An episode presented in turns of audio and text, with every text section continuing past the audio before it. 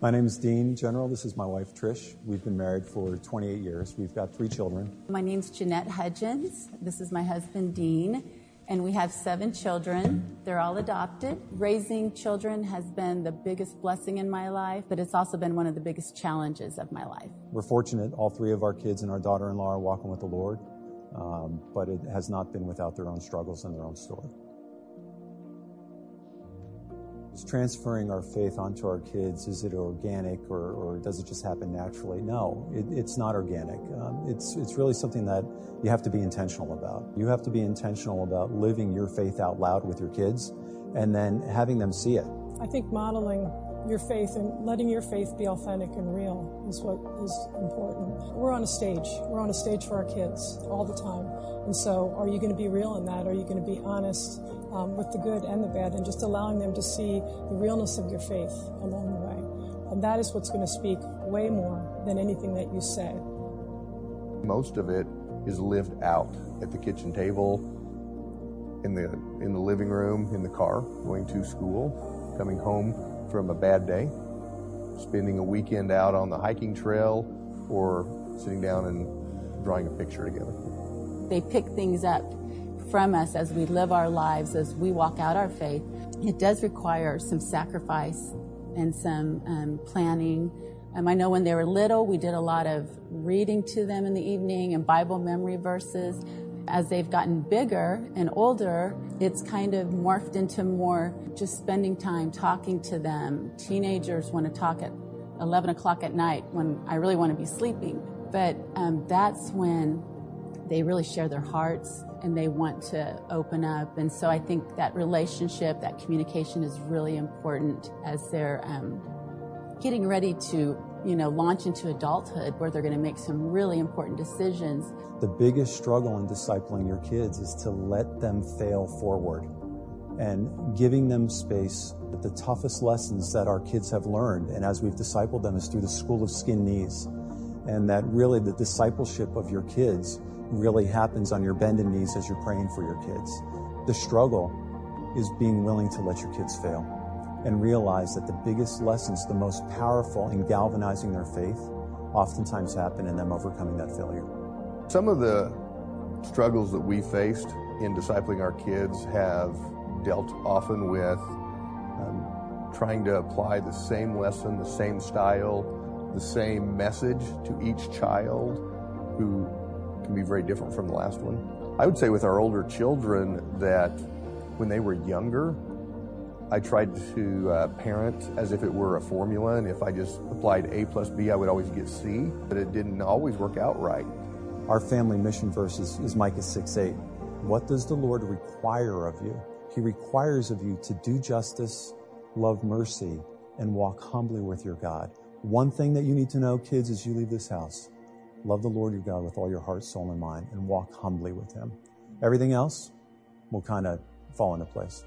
As my children go out into the world, I want them to know just the truth of God's word and to be grounded in their identity in Christ, who they are in Christ. And um, that's not defined by the world or things around them, but in Christ. And also that God has a calling and a specific purpose for their life and that they need to go live it. God is their anchor. You know, it's not Dean and I, you know, that God is the anchor of their life. So I think the, the one thing that I would tell parents that we've learned is that discipleship has got to be intentional. Your kids have to see that your faith is real. Um, we have to model that. Um, if we just tell them, it's instructional. But if they see in us that our faith is real, then they recognize that a relationship with Jesus is a real life transformational thing. If you involve your kids in relationship, and make them a part of something that's genuine, authentic, and real, that's when discipleship becomes life changing versus just a directive set of rules.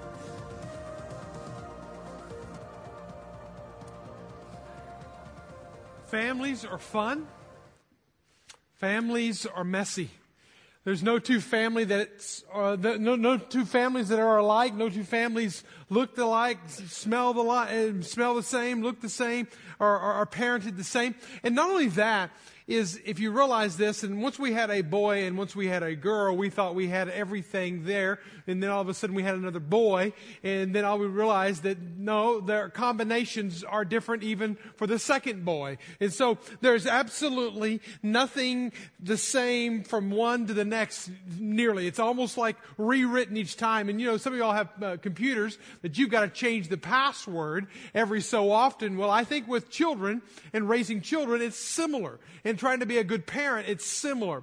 However, we have been studying for a couple weeks now this whole idea of this great big Hebrew word, or little Hebrew word actually, the Shema, the concept is the same. And what the Bible has done way, way, way, way back, long before we were parents or even thought to be parents, is God put a blueprint out there.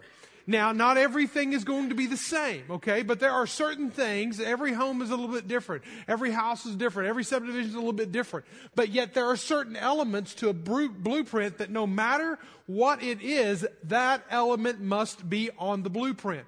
Well, so if you might look at it like this, you might look at the Shema as the blueprint for a family. Now, every child, like every home, is going to look different. It's going to have its own personality, its own twist, its own turn, its own artistic flair. Sometimes parenting is art, sometimes it is science. So most of the time, I think it's art, and it's that expression and that individualization of each and every child. And as we've talked about this, we've kind of brought it into the Christmas season because so much about the holiday, so much about Christmas is around children.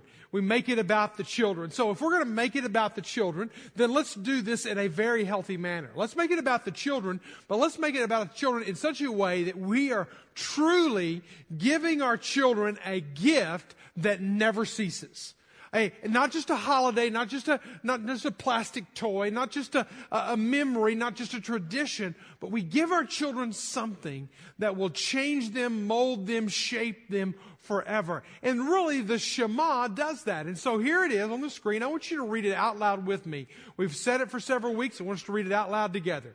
Hear, O Israel, the Lord our God, the Lord is one. You shall love the Lord your God with all your heart with all your soul and with all your might. Now, however the combination it is to get that into the next generation, whether you're an aunt or an uncle or your niece or a nephew or you're, you're a teacher in our schools, this is one of those things that we need to figure out how to get it into the children. Now, we talked about Christmas being more than a holiday. So let me give you some quick rundowns on that because, uh, let me say this first of all. I know, I realize this, when we start talking about parenting, we start talking about children. There's, there's, there's two people in this room right now that are uh, feeling different emotions. There's the group in the room right now who says, this doesn't apply to me.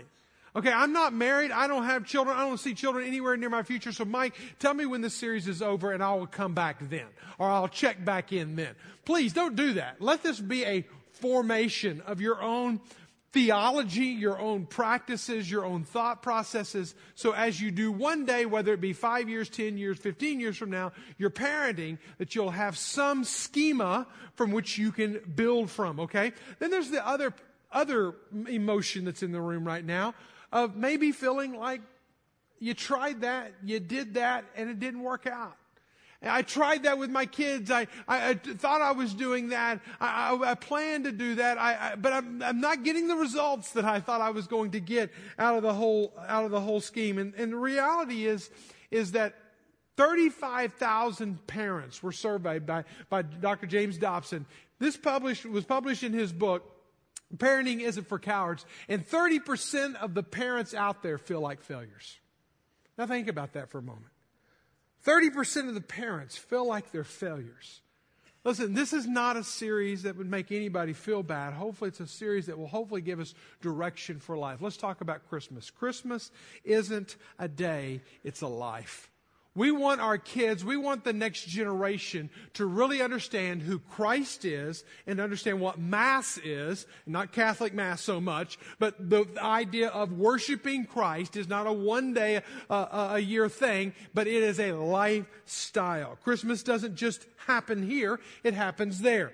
Okay, so this coming uh, Christmas Eve night on Saturday night, we're going to be in this room. We're going to have two gatherings at 3.30 and 5, and I hope you're going to be a part of one of them. But here's what it's going to be. It's going to be a beautiful time, and we've been planning this service, and it's going to be meaningful, and it's going to have the feel and the ebb and the flow that you'd expect on a Christmas Eve gathering. But Christmas doesn't just happen in this room, it happens in your home.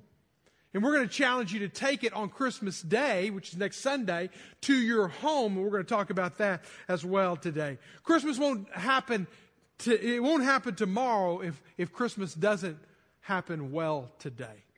We need to make sure we are doing worship well today so that our children will get it, will own it, will, uh, uh, it will take over their heart and their soul. That is good parenting. That is when we are preparing our children to enter into this world. Listen, here's the reality about parenting. Here's a life principle for you. You can jot it down if you want to.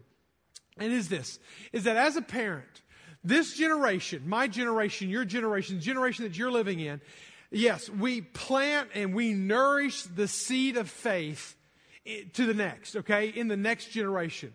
It's the next generation, though, that will either nurture or neglect that seed. Don't feel like a failure because your kids aren't maybe walking the way you thought they were going to walk right now. It's your job to just make sure you're getting the seed in there, that you're make sure that you're transferring the, the Shema to them, that you're modeling that for them. And it's going to be ultimately up to them whether or not they're going to receive it and they're going to walk in it. There's a responsibility of the parent and it will be an arduous responsibility. There's a responsibility of the, uh, of, the, of the uncle or of the aunt, uh, of the big brother or the big sister that we can make a big difference in the, in the future. But really, at the end of the day, it's going to be on them. Even Paul, whenever he was talking about raising up disciples and praying and, uh, for the church at, at, uh, at, Galatia, he was praying that, oh God, that, that, that, God would do a great work in their hearts and he wanted to see God formed in them. It was as if he was the parent of them. It was as if he was the parent. So, parents, you take this verse and make it your prayerful verse for your children. Okay? And it will fit perfectly. Here it is in, uh, in Galatians chapter 4, verse 19. Oh, my dear children. You hear Paul? I mean, he is passionate. This is not a, a, placid. This is not a passive. This is not a, a, hey, if this works out for you, if you want to receive this or not. He says, oh, my dear children. I feel as if I'm going through labor pains. You talk about pains? He's going through it. Uh, parenting is painful at times. Yes, it is very painful at times. Labor pains. I'm going through labor pains for you again, that they will continue until Christ is fully developed in your lives. That is a beautiful prayer passion, desire for every parent, for every child, for every uncle, for every grandparent is that Christ would be fully developed in the next generation. And it's going to be painful. It's going to be like going through labor pains and you're going to have those nights that you're going to be pulling your hair out. But listen, I'm praying, I'm seeking, I'm longing, I'm hoping that you will have this great relationship and Christ will be fully formed in you. Now here's the kicker. I'm not going to talk anymore about the next generation. Because in my study of, of the Shema, I really realized that there's a big challenge. And the challenge is not so much on us making sure the next generation gets it. We got to make sure they get it, yes. But we got to make sure we got it first. We can't give what we don't have. We can't pass on what we don't possess. What we can't set on fire in the next generation what is not on fire in this generation. And I'm not trying to all become self-centered here and to gaze at our navel or anything like that and to just not meditate on ourselves. No, I'm not trying to say that. But I'm trying to say this. Listen, if we're worried about the next generation, let's make sure this generation gets it. And when this generation gets it and lives it in a passionate, sold out, hot hearted kind of fashion, it's going to be contagious in the next generation. When I was studying the Shema, I found that it's repeated multiple times. And as Moses was building a nation, he was building this nation. He was trying to challenge them for the next generation and the next generation and your children and your children's children. He had this major focus of making sure it would be transferred to the next generation. But he first of all comes in Deuteronomy chapter 4 verse 9 and he says, listen, we need to take care of you first. Notice what it says here in, in Deuteronomy chapter 4, verse 9. Only take care. Now, this word take care is a phrase that is used over 462 times in the Hebrew language throughout the Old Testament. It is a very common phrase. Take care. Guard, it talks about in other translations or in other places. You need to guard. You need to take care. You need to tend to. This is something that's very, very precious. Now, now, now, before you read on, and I know you've already read on, but before you read on, what's, what, what do we need to take care of? Is it the next generation? Is it the, is it the generation after that? Is it, is it making sure our kids get a great education? Is it, no, no, you need to make sure you take care of your soul. Your soul. Diligently taking care of your soul lest you forget the things that your eyes have seen, lest they depart from your heart. And all the days of your life, make them known to your children and your children's children. So the challenge today is not so much, hey, making sure your kids get their Bible verses in this week. But I want to make sure that your heart is on fire. I want to make sure that your heart is ablaze because when your heart's ablaze, it's going to be possible, it's going to be very probable that the heart will be contagious and it will, it will ignite the next generation. But if your heart's not on fire, if your not, heart's not set straight, if your heart's not right, if you're not diligently taking care of your soul, if you're not taking care of it, then guess what? You'll forget God. You will forget the things of God and the next generation they'll wonder who God is. We got to make sure our soul's right. I want you to read this out loud with me. Only take care and keep your soul diligently, lest you forget the things that your eyes have seen, lest they depart from your heart all the days of your life. Make them known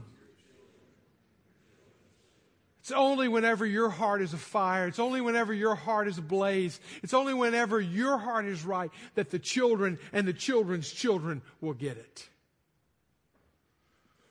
We have three chairs up here on the stage, and I want to talk about these three chairs today.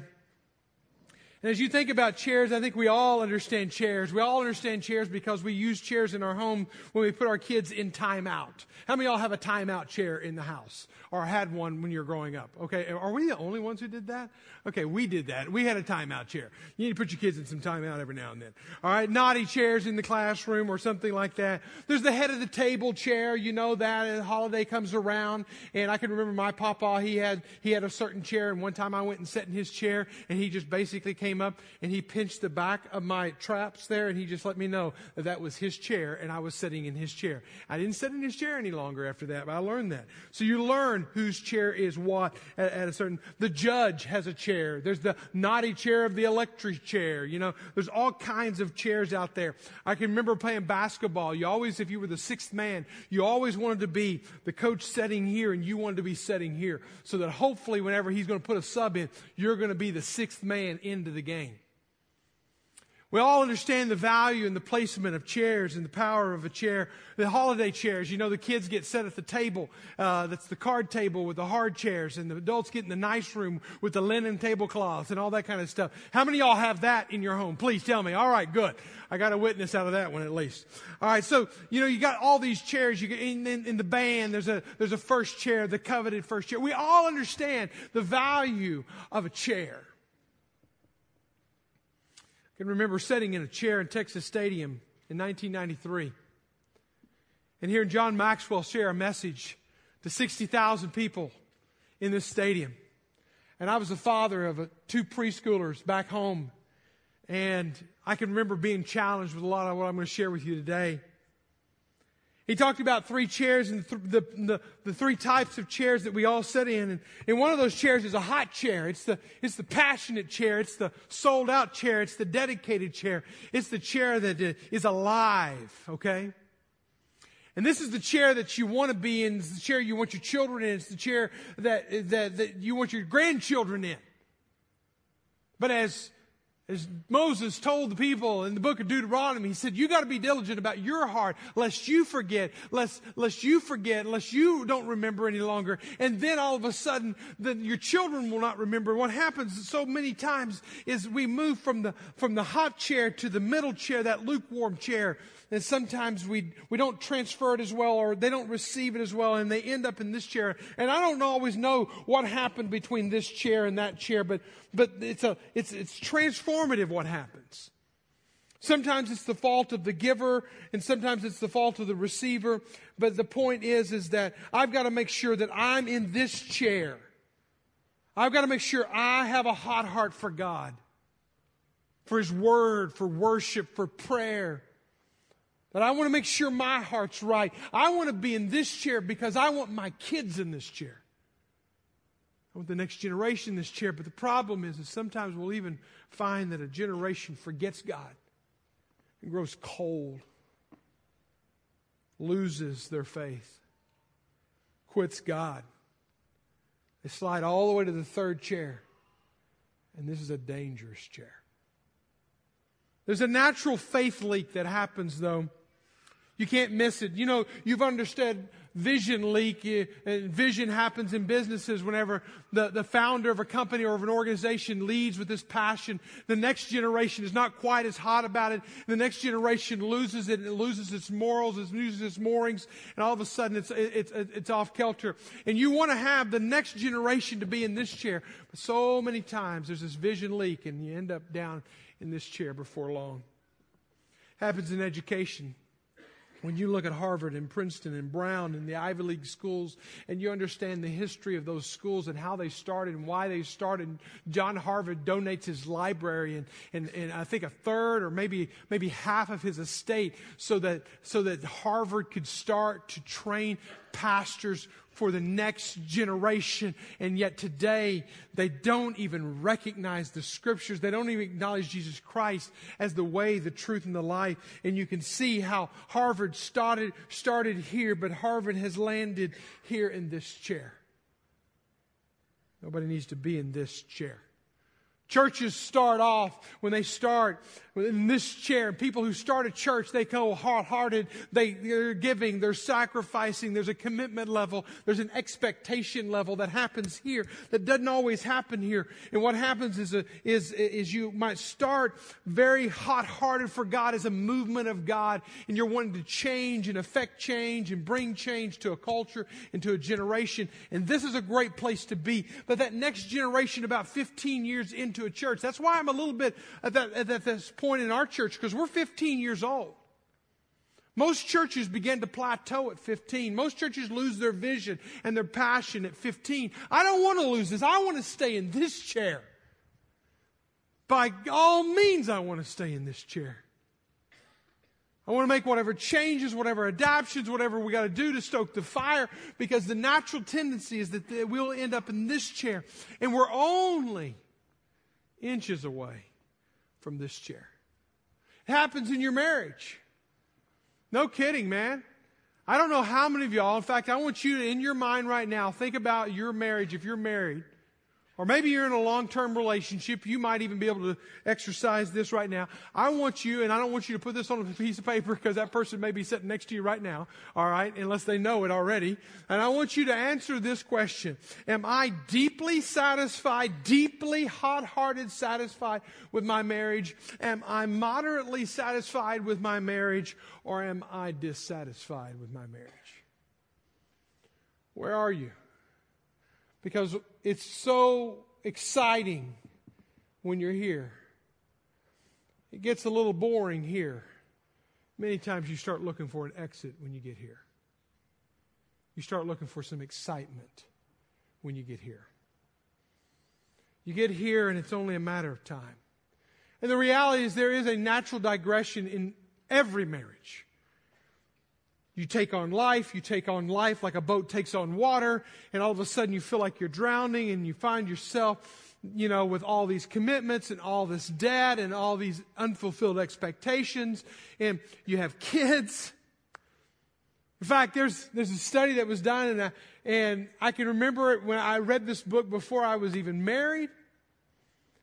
I look at our marriage and I can see that, hey, we're not careful. We're going to end up here because this graph that I'm about to show you came out of uh, uh, Norman Wright, who's probably the guru of marriage counseling. He talks about satisfaction in the marriage. He talks about how these are the stages that a couple will go through. Typically, they start really high, then they have kids, then they have more kids. Now, kids don't take it, don't, don't take it on you. You didn't kill your parents' marriage. What they didn't do is they didn't take care of it. The satisfaction moves to dissatisfaction. And the, the problem is, is that before it ever starts to turn up, you start having teenagers and you start looking elsewhere and you start turning your eyes and your attention somewhere else. It doesn't have to go like this. This is normal. We're going to have a conference. We're going to have a seminar here in a few months that's going to talk about an abnormal marriage. I want us all to have abnormal marriages. How are we going to have an abnormal marriage? Because this is what most marriages look like. And by the time those kids get along, you're like, hey, I, am ready to bail on this, or I'm trying outside things, or I'm bringing other things in. And it becomes a, a mess. A marriage begins to leak. Back on the whole faith leak, marriages leak, education leaks, faith leaks. Let's come back to the faith leaks for a moment. You see this in the scriptures. We find it in the church of Ephesus. When the church of Ephesus starts, it's a hot hearted church, man. You look at the church of Ephesus, there's more written in the New Testament on the church of Ephesus than any other church. And you can see so much out of the church of Ephesus and how they had a love for God and a love for others, a love for God and a love for others. Look at this next, look at this next slide. Every chapter in the letter to the church at Ephesus points to the fact that they loved God and they loved others. The very first time it's used, it's used in chapter 1, verse 15. It says, For this reason, because I heard of your faith. Paul had, they had a reputation. Their love for God, their love for others, it had a reputation. It had an aroma. It had an attraction to it. It had a passion. It had a fire. You could warm yourself by the fire. And your love toward all the saints. And you go right on down the list. They had a great love which he loved and being rooted and grounded in love and built uh, itself up in love and and walk in love as Christ uh, uh, loved us and gave himself for us. And, and then the very last words of the very last that Paul writes to the church uh, in, in Ephesus, he says, Grace be with all who love our Lord Jesus Christ with love incorruptible. Church that was hot hearted for God and knew what love was and knew what, how to love God was a beautiful thing. 30 years later, we can chronicle it 30 years later in the book of Revelation, you have these words. In Revelation, it says, No, you're enduring pa- patiently and bearing up uh, uh, for my name's sake, in that you have grown weary, but this I have against you, that you've abandoned the love you had at first. Some of y'all are sitting right in the middle right now. You remember these days. It was camp this past summer, it was a mission trip. You remember these days. You were hot hearted for God and nothing could turn you off. You were ready to charge hell with water pistols. You were ready to move around the world. Whatever it was, you were here and you remember that. You were praying. You were reading scriptures. You, you were walking with God. You, you had people keeping you, you. This was a beautiful time. But all of a sudden, you find yourself right about here, right now. And all you can talk about is what you remember back then.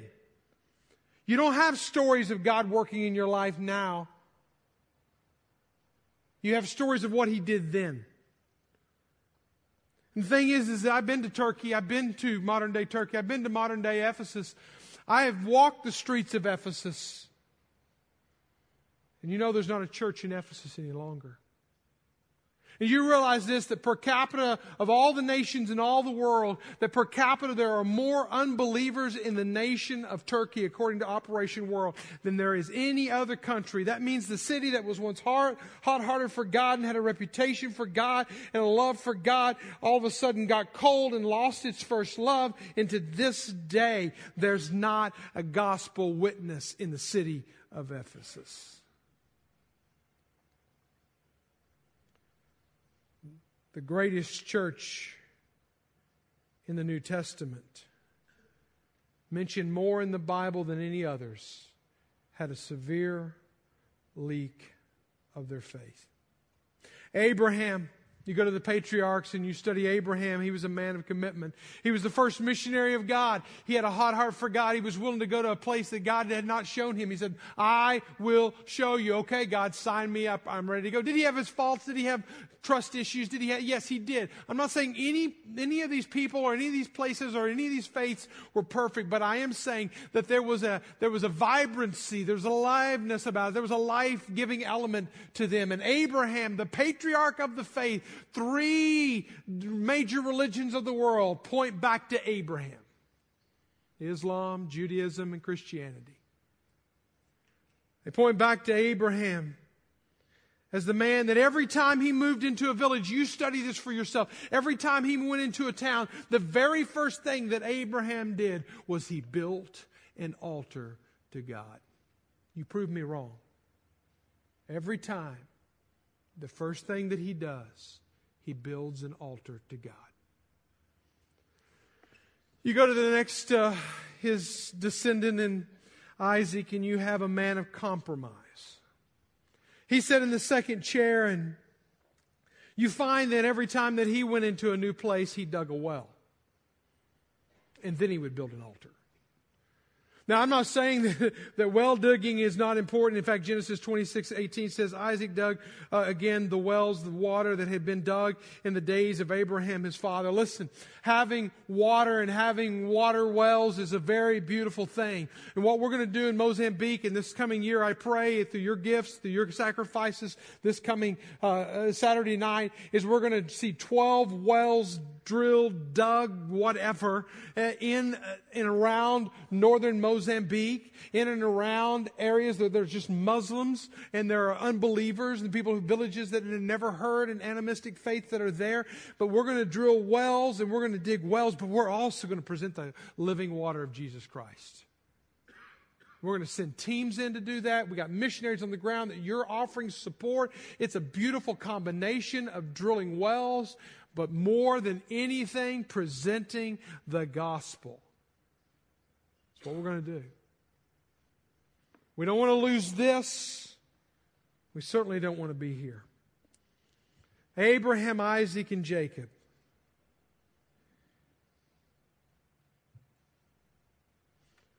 You can read Psalm or Genesis 35 later on, but you'll find where the only time he built an altar was when he was in trouble. Think about that. The only time he built an altar was when he was in trouble. And he had boys that lied and stole and tried to kill.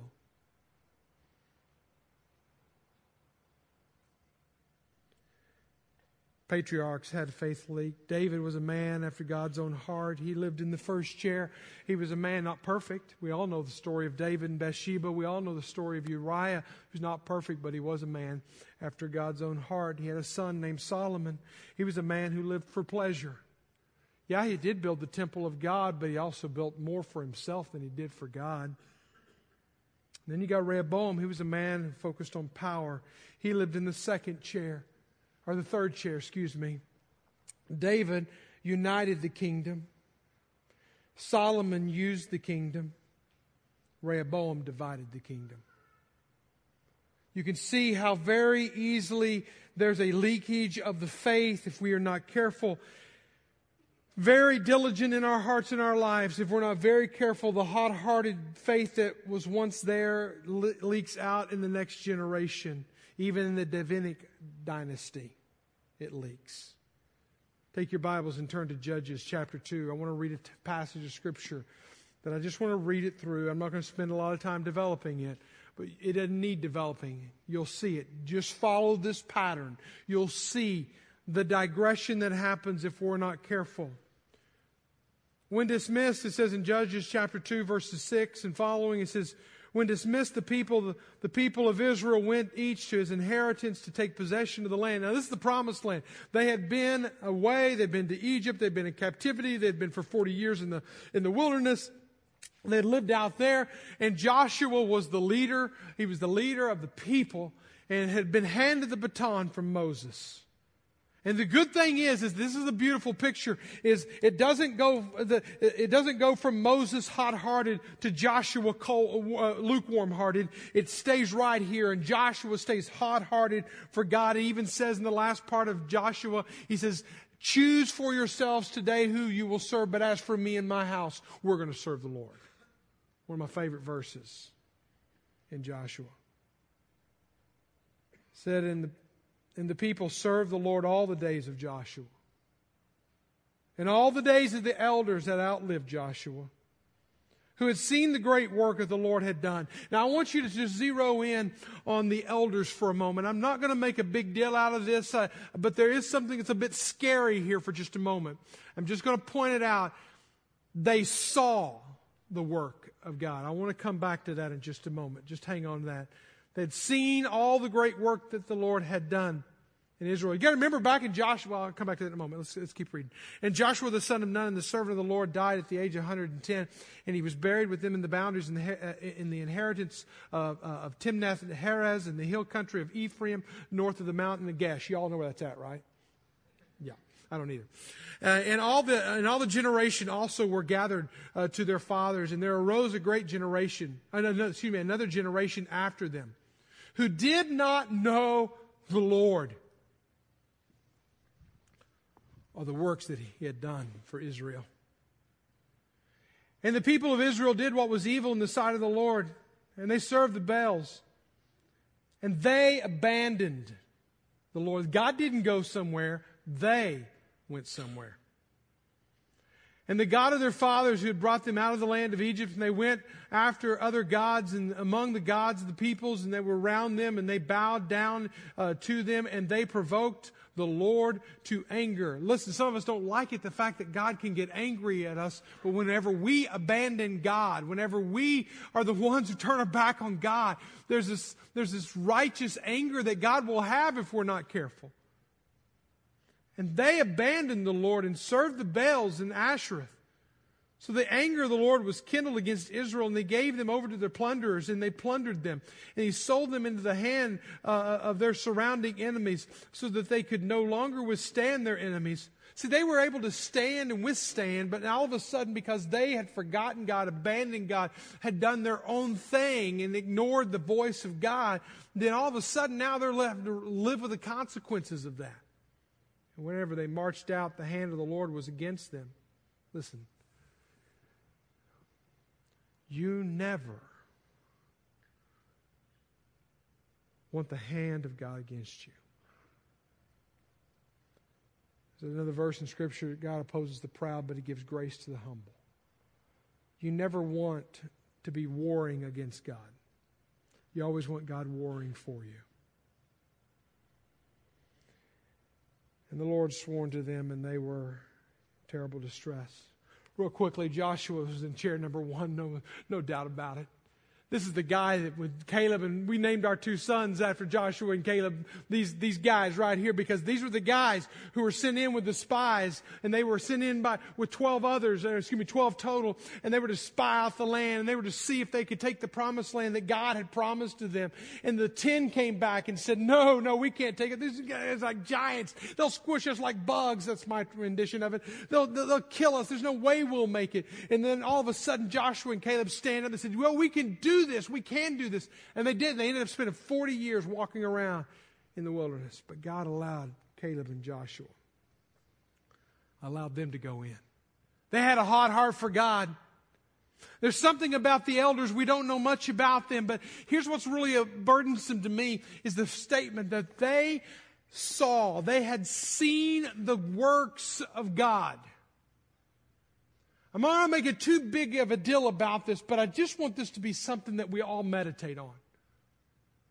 That there's a generation coming behind Grace Point Church that all they can point to is what they have seen and what they have heard Oh, I remember when we used to go to West Africa and we went into this nation where there was only 2% believers and we would go in and set up in, in, villages and we would preach the gospel. And yeah, I remember hearing about these church plants and I remember hearing about the wells that we were digging in, in Mozambique. And I can remember about foster parents night out. I can remember that happening and I remember seeing that happen. I wasn't a part of it, but hey, I was really busy. You don't understand how busy I am. You don't understand how much I got going on. But I could see a lot of hot-hearted people doing a lot of hot-hearted things and I was really encouraged by that. And that was really good to see that happening, but they weren't living it.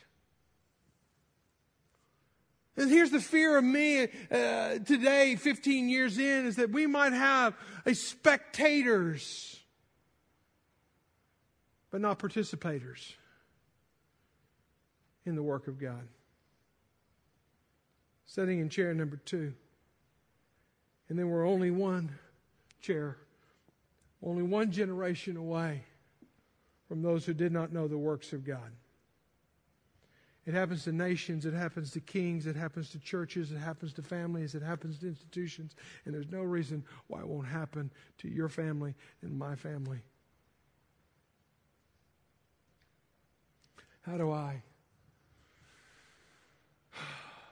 how do I stay myself in chair number 1?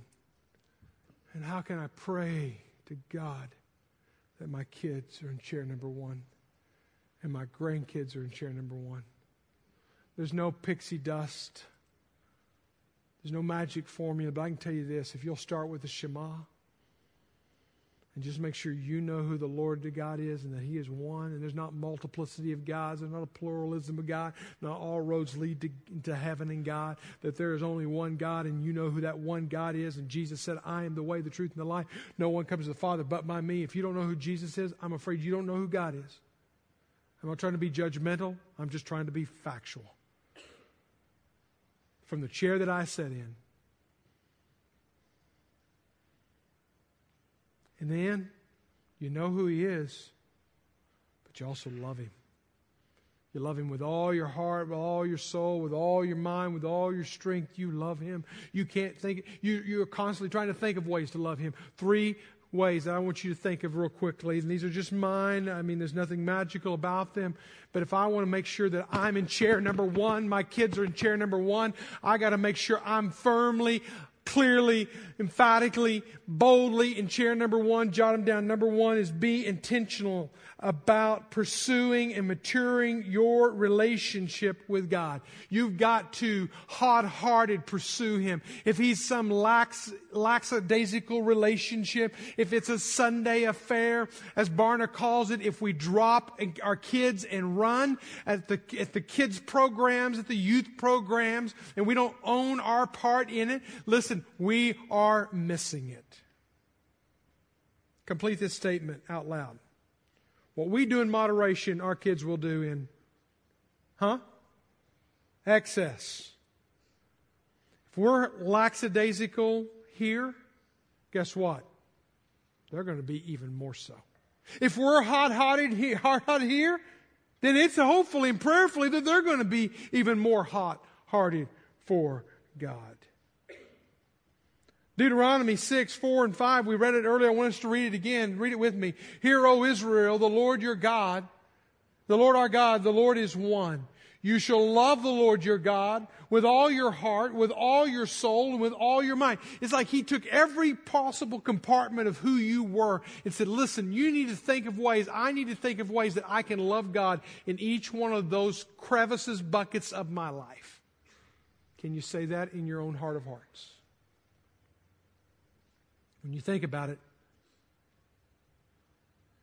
do you love him? See, Jesus took the Shema and he made it the greatest commandment. In Matthew chapter 22, he said this, Teacher, which is the greatest commandment in the law? And he said to him, You shall love the Lord your God with all your heart, with all your soul, with all your mind. Listen, I want to challenge you. Moms and dads and aunts and uncles and whoever you you have a you and I have a responsibility to the next generation. Are we clearly in chair number one? I want you to keep your soul diligently. Keep your soul diligently here. Fight for it, work for it, claw for it, scratch for it. And we want to, we want to equip you to go home next weekend. This is intentional that you would go home next weekend and not come to church. Because I want there to be this on Christmas Day, this go home to church kind of mentality that we are going to do church at home. And as a home, we're going to step up here and we're going to be in chair number one and we're going to do it. Now listen, I know, I know, I know, I know, I know, I know. It's going to be awkward and clunky. You know why it's going to be awkward and clunky? If you haven't been doing it, it's going to be awkward and clunky. It's like your first kiss. Was your first kiss a good kiss? Okay. It was awkward and clunky. All right. But hopefully it was sweet and you wanted to go back for more. We have canisters all around. They're preloaded with a guide. The canister, we call it time capsule. I want you to take one. If you don't have one, take one. If you have one already at home, then here's the, the, the insides, the stuffings, if you will. There's a guide in there. You just take that. If you have one from last year, please just take this. If you don't have one or you can't find one, you actually buried it like a time capsule and you can't find it now, then, uh, then you can take one of these. But the point is, is that we want you in your home to set in chair number one and distinguish your family apart. So we're going to give you this Sunday and say, hey, take it. It's your Sunday to be in chair number one. In fact, right now, take out your phones if you're going to be willing to, to do this. I want to answer this question. And only one person in the household, okay, only one person in the household should answer this because we want to skew the numbers here. How many of our families are going to be doing home church next Sunday? Okay, that's a simple question. A or B. Text it into that number, all right? 22333. You'll get, and then you'll text in that little message part, GPC NWA. You'll get a response back. At that point, you put in A, yes, our family is going to do this. And you're going to come forward at the, in, our, in our response time and you're going to take whatever is you need to take so your family can be ready for, for doing that. All right? Think about it. Let's keep moving on. Number two. You can fill that out, and we'll we'll keep uh, keep that tabs, and we'll announce it on on, on social media. Number two, demonstrate, not uh, don't just dictate your faith in Jesus. Demonstrate. You need to have talk times in your home. Talk time in your home is whenever you're talking about the faith and you're not just dictating the faith. We even talked about reclaiming the table. A study was done by Columbia University that found that families who eat five meals per week together avoid many of the serious problems that beset teenagers. That's a study done by a secular university. Reclaim the table. We've also talked about reclaiming drive time. We've also talked about reclaiming uh, uh, uh, bedtime. Do whatever it takes to create talk times in your home. But there's also demo time, okay? You need to have demo time.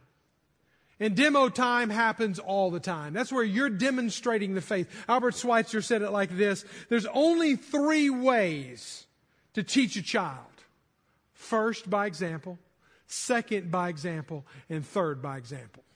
So think about it like that. How are you modeling it? How are you modeling it this coming uh, Saturday night when it comes offering time? Are you modeling generosity as a family?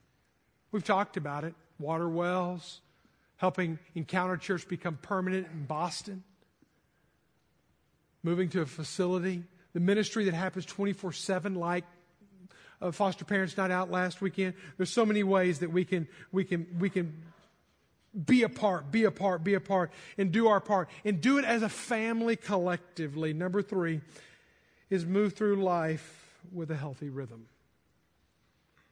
Get some healthy rhythms. Obviously, what, what, what do we call insanity? Doing the same thing and expecting different results. You need to change the rhythm of your life. You need to get into a better rhythm in your life. It says in Proverbs chapter 4, verse 23, above all else, guard your hearts. That's the same word he used in Deuteronomy 4 9. Guard your hearts, for out of it everything comes. Everything comes out of your heart. You gotta, get, we gotta get into a different rhythm. There's gonna be a series of messages we're gonna start the new year with, and it's just basically called rhythms. It's trying to figure out a better rhythm for life. We're gonna talk about this is the rhythm that we've been living, but this is a better rhythm, okay, for life. We're starting that series in the new year. What are you gonna do to make sure your family is clearly and emphatically in chair number one? I want to close with this story.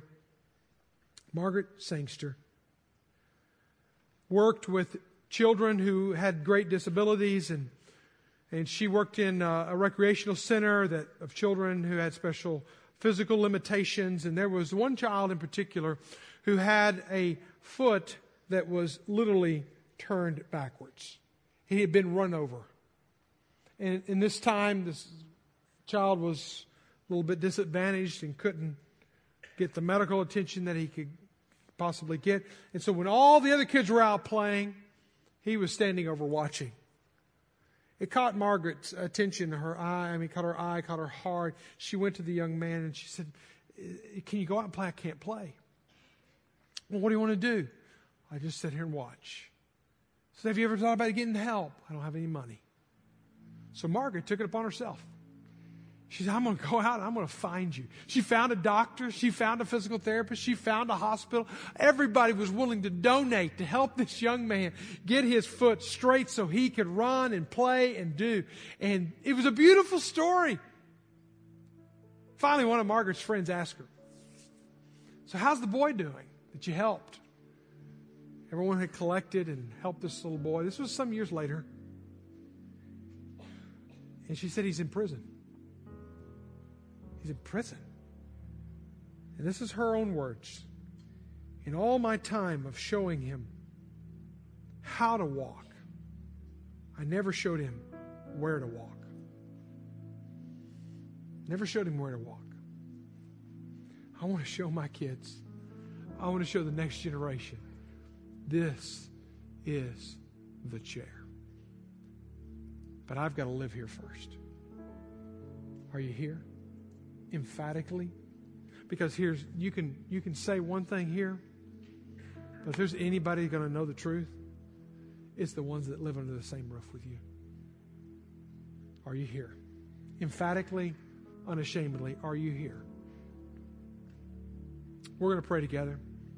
This will be a time where you can make a declaration by saying hey, you know what? It's going to be clunky it's going to be strange it's going to be awkward but we're going to do it as a family we're going to worship together next Sunday. And during our response time, when the band's singing and playing, you come and grab what? As a declaration to God. If you're not going to do it, just don't feel shame or anything. Just stay there and be in a state of prayer. This is your time. Father God, you know our hearts, you know our minds, you know, our, you know what we're struggling with, you know what seat we're in, even if we don't know what seat we're in. Lord, would you help us to emphatically get in chair number one. And where we're not, Lord, help us to see, help us to, to know what needs to be made right, what needs to be made whole, what's incomplete, where there's duplicity in our life. Lord, I just pray you give us a clear understanding of who we are and where we are, that we would take care to watch over our souls diligently, lest we forget. And if we forget, there's no way our kids will remember. Guide and direct us now, Lord. I pray in Jesus' name.